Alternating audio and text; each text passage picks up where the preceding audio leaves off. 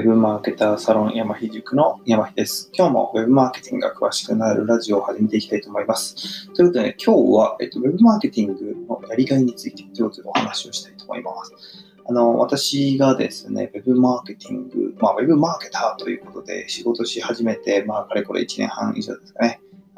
やってます。もう企業に属さずですね、プロのウェブマーケターとして仕事をしている期間が1年半ぐらい。それの前はですね、企業の経営者でした。で、6年ほどですね、会社経営やってました。で、その前が、いわゆる勤める形で、ウェブ IT の会社でやっ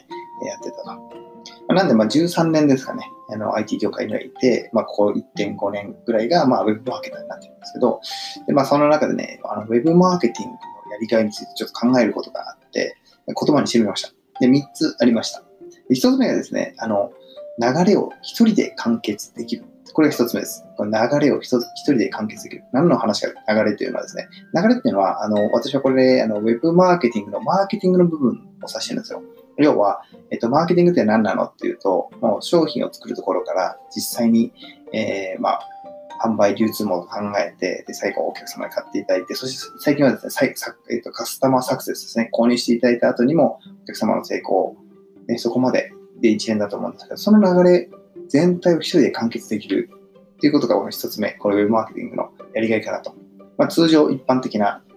僕前ね、EC サイトとかの運用もしてたんですけど、そういうのってやっぱ物の仕入れがあって、自分で、商品作るっていうのはね、誰かがやってくれたし、で、それを仕入れて、で、売ると、で、売って、で、デリバリーは、ヤマトさんとかがね、配達してくれたりとか、やっぱいろいろ連携してやっていくわけですね。で、ウェブマーケティングって、私がやってるようなビジネスモデルのものだと、それを一人で完結できるっていうのがあって、それがね、結構やりがいになるというか、全部が自分でコントロールできるんで、そこが一つ目のやりがいですね。で、二つ目なんですけども、知識、経験でお客様の役に立てるから。これはね、逆にクライアントワーク側ですね、私の仕事の半分は、自分のメディア育成ということで、メディアで、どんどん運用していくというのが半分。でも、もう半分が、コンサルティングですとか、インハウス SEO とか、人材の、社内のマーケターさんの人材育成ですね。そういったことを仕事にしてるんですけども、その半分のクライアントワーク側ですね。っていうと、自分が持っている知識とか経験がお客様の役に立つんですね。これはもう単純にそれが気持ちいいというか、すごくそれで役に立ってるっていうのがね、ダイレクトに伝わるんですごくいいです。これがもう僕のね、やりがいの、二つ目ですね。正直ね、自分のメディア運営って、もう、私の場合、テレワーク完全フルリモートで、自宅の一部屋をね、オフィスにしてるんで、基本は家族以外で、コミュニケーション取ることってほとんどないんですよ。クライアントワークさせてもらってるんで、お客様とね、社会とつながれるというか、外とつながれるという機会があって、そういう意味もあってですね、そのお客様との接点すごく、大事で、まして自分の持ってる経験、知識、そして今ね、自分の、ね、やってることとかがそのままお客様に、ね、役立つと、で、喜んでもらえる。ましてそれで結果出てくる。そういうのは、ね、すごく、やりがいに感じますね。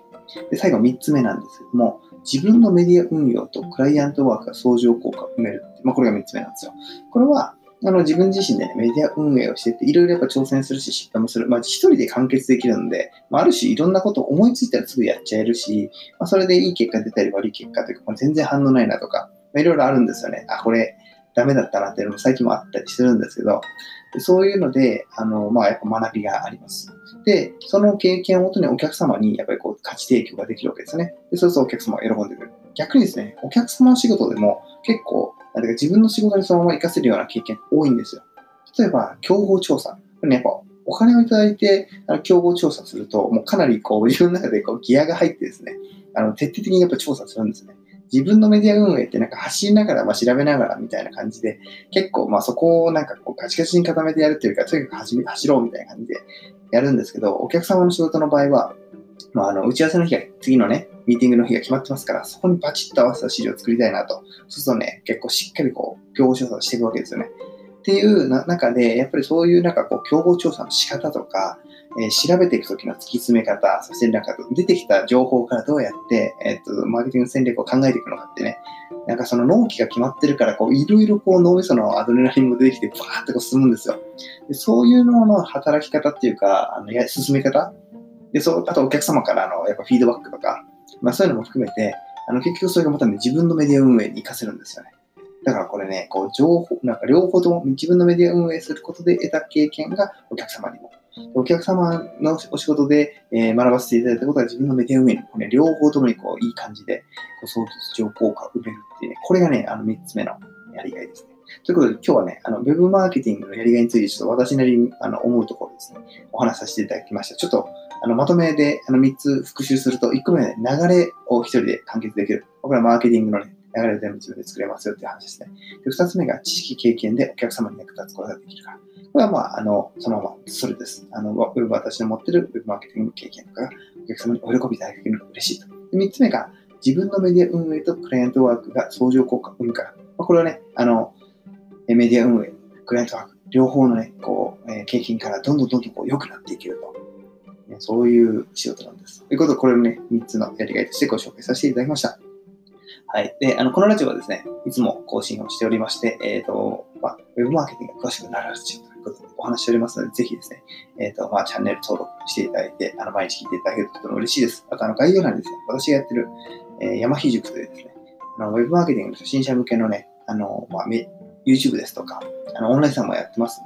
ので、ぜひね、ちょっと気になるなって人見てみてもらえると嬉しいなと思います。ということで今日もありがとうございました。山ひ塾の山ひでした。またお会いしましょう。